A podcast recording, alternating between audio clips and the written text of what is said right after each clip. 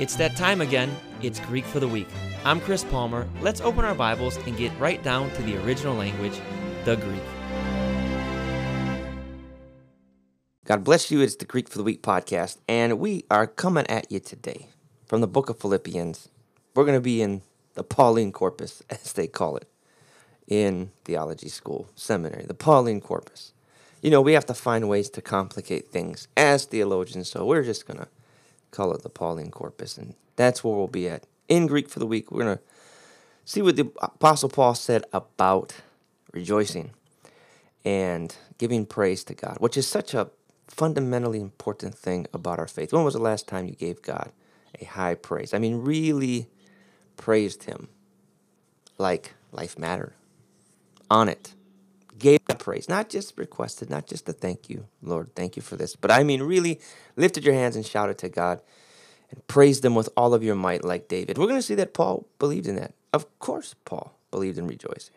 He was a conservative, a conservative Jew and he would have been very familiar with the Psalms, and he would have been someone who practiced them in his life. And we see evidence of that in the scripture, and so we'll see that in just a second. Before we do that, I just want to mention that we have a new Bible plan on the YouVersion app. Now, I would say nine out of 10 people are using that as their Bible app. When I socialize with people and they pull their Bibles out, they're going to the YouVersion app, so we, we have found a way to go there. Not just once, but twice with two Greek for the Week plans on the YouVersion. It's exciting. They're only 400 words each. They're seven day plans. Each of them is 400 words. So we give to you 14 plans times 400. You do it. That's how many words of Greek for the week.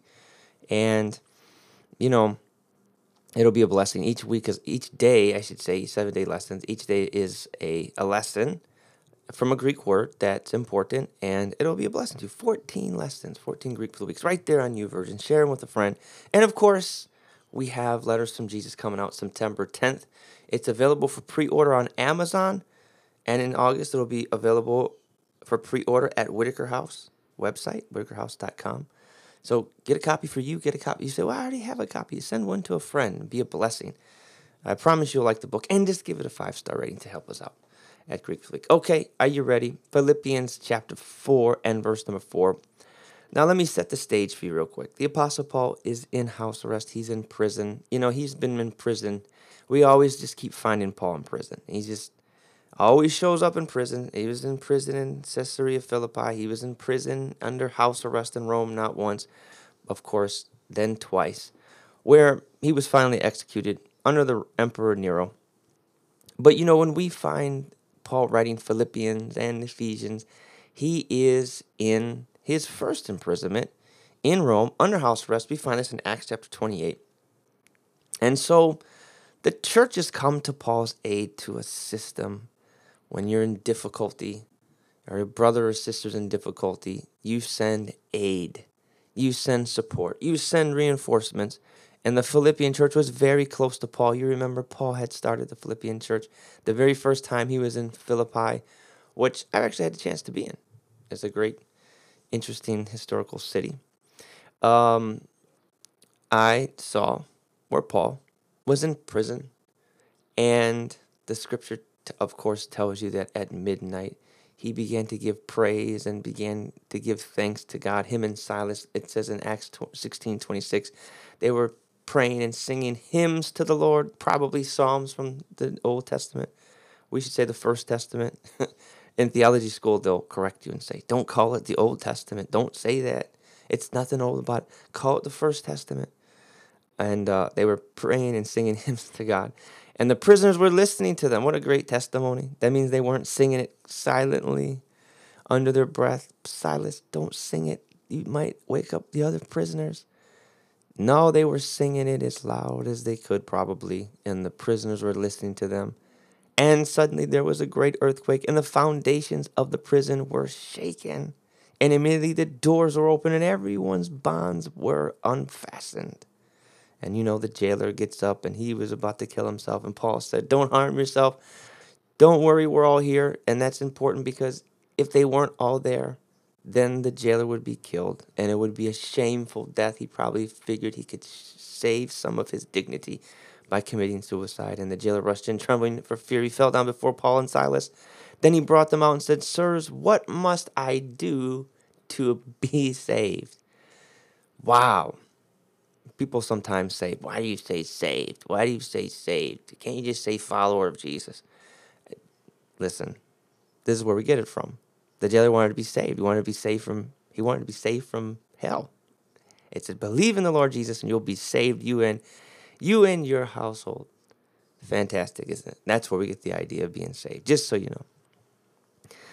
So this was a great and miraculous victory. And Paul was back in prison again, and he's giving some instructions to the Philippian church about their spiritual formation, what they can do, how they can overcome in prayer. And in verse number six, Paul says, Don't be anxious for anything. The Greek word here for anxious literally means don't. Uh, it was used in the uh, antiquity to describe a hound dog that was on a trail, sniffing down a scent. You're intent. When you see a dog on a scent, he doesn't want to give it up. He wants to keep on sniffing it out, sniffing it out, sniffing it out.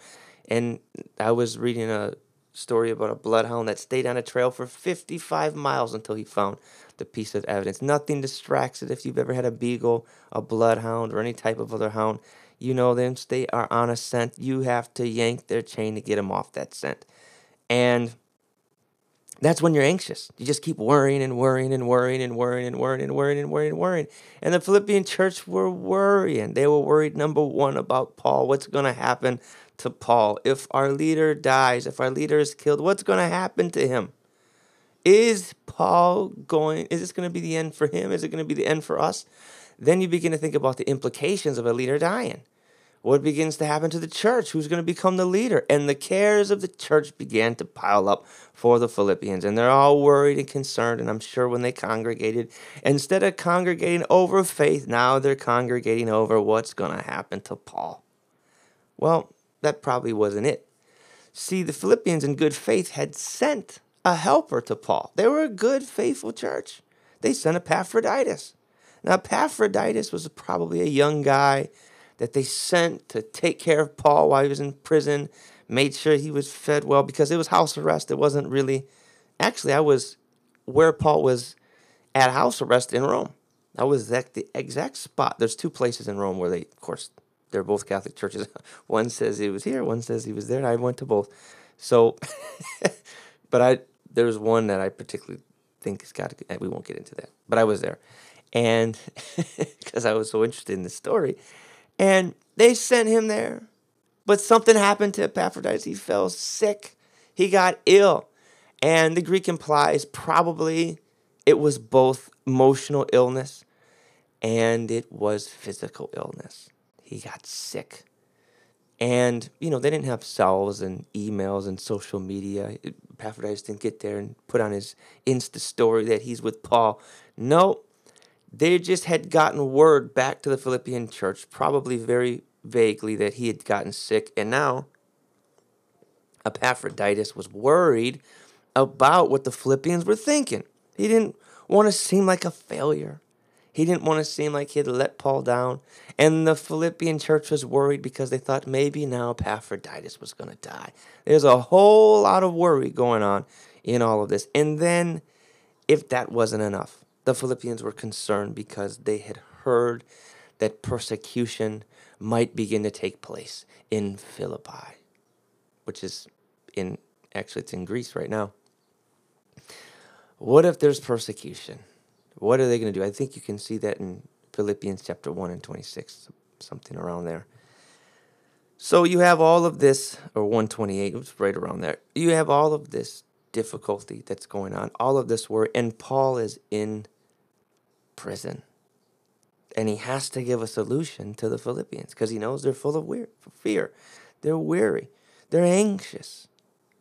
Paul tells them how he's going to handle the problem when he says here in verse 4 Rejoice in the Lord always. Now, it's powerful. This word here, rejoice. Uh, hyro, chairo. It depends how you pronounce the key in Greek, okay? We won't get into that.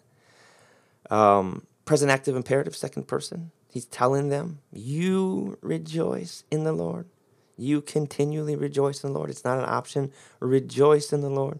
Give him praise. Make him the object of your worship. But it gets even more interesting because here, the Apostle Paul, using the adverb palin, says again. And then he obviously says rejoice, same thing, present, active, imperative, second person, you rejoice. But he says something here we skip over. We just skip it over sometimes. We just think it sounds, Paul's just filling words here, but it's a very important word. He says, apon, where he says, I will say, rejoice. Again, and this is very important in the English, it says, I will say. I will say. Now, apon is found here as a verb, future tense, active indicative. Now, the future tense, the future tense is a, a very important tense in the Greek. Not only because it tells you of things future, but the future tense was often used for emphasis. To emphasize something in the present, you would use the future tense. We see a perfect example of this in 2 Timothy chapter 3. Let me see if I got this right. 2 Timothy chapter 3, exactly, verse 1, number 1, where it says, But understand this, that in the last days there will come times of difficulty. Well, Paul wasn't just prophesying to something subsequent that would happen. He was talking about that day and age. He wasn't just talking about today. Is today the time of the falling away? The time of the falling away began, okay, back then. People were falling away. They were deconstructioning. They were apostatizing then, and they do it today. And they're going to keep doing it until Jesus comes. If Jesus doesn't come until the year 3000, they're still going to be doing it. They're going to continue to fall away. He says that there will come times because it was emphatic that this is happening now. Back to chapter uh, Philippians 4 in verse 3 says here, Rejoice in the Lord, I will say. I'm about to tell you this, rejoice. Now, this is very important because by saying this, suggesting that I will rejoice, he's emphasizing that this was the right decision at the time this is the most important thing. This is the way that you're going to overcome your fear. It's the way that you're going to overcome your anxiety.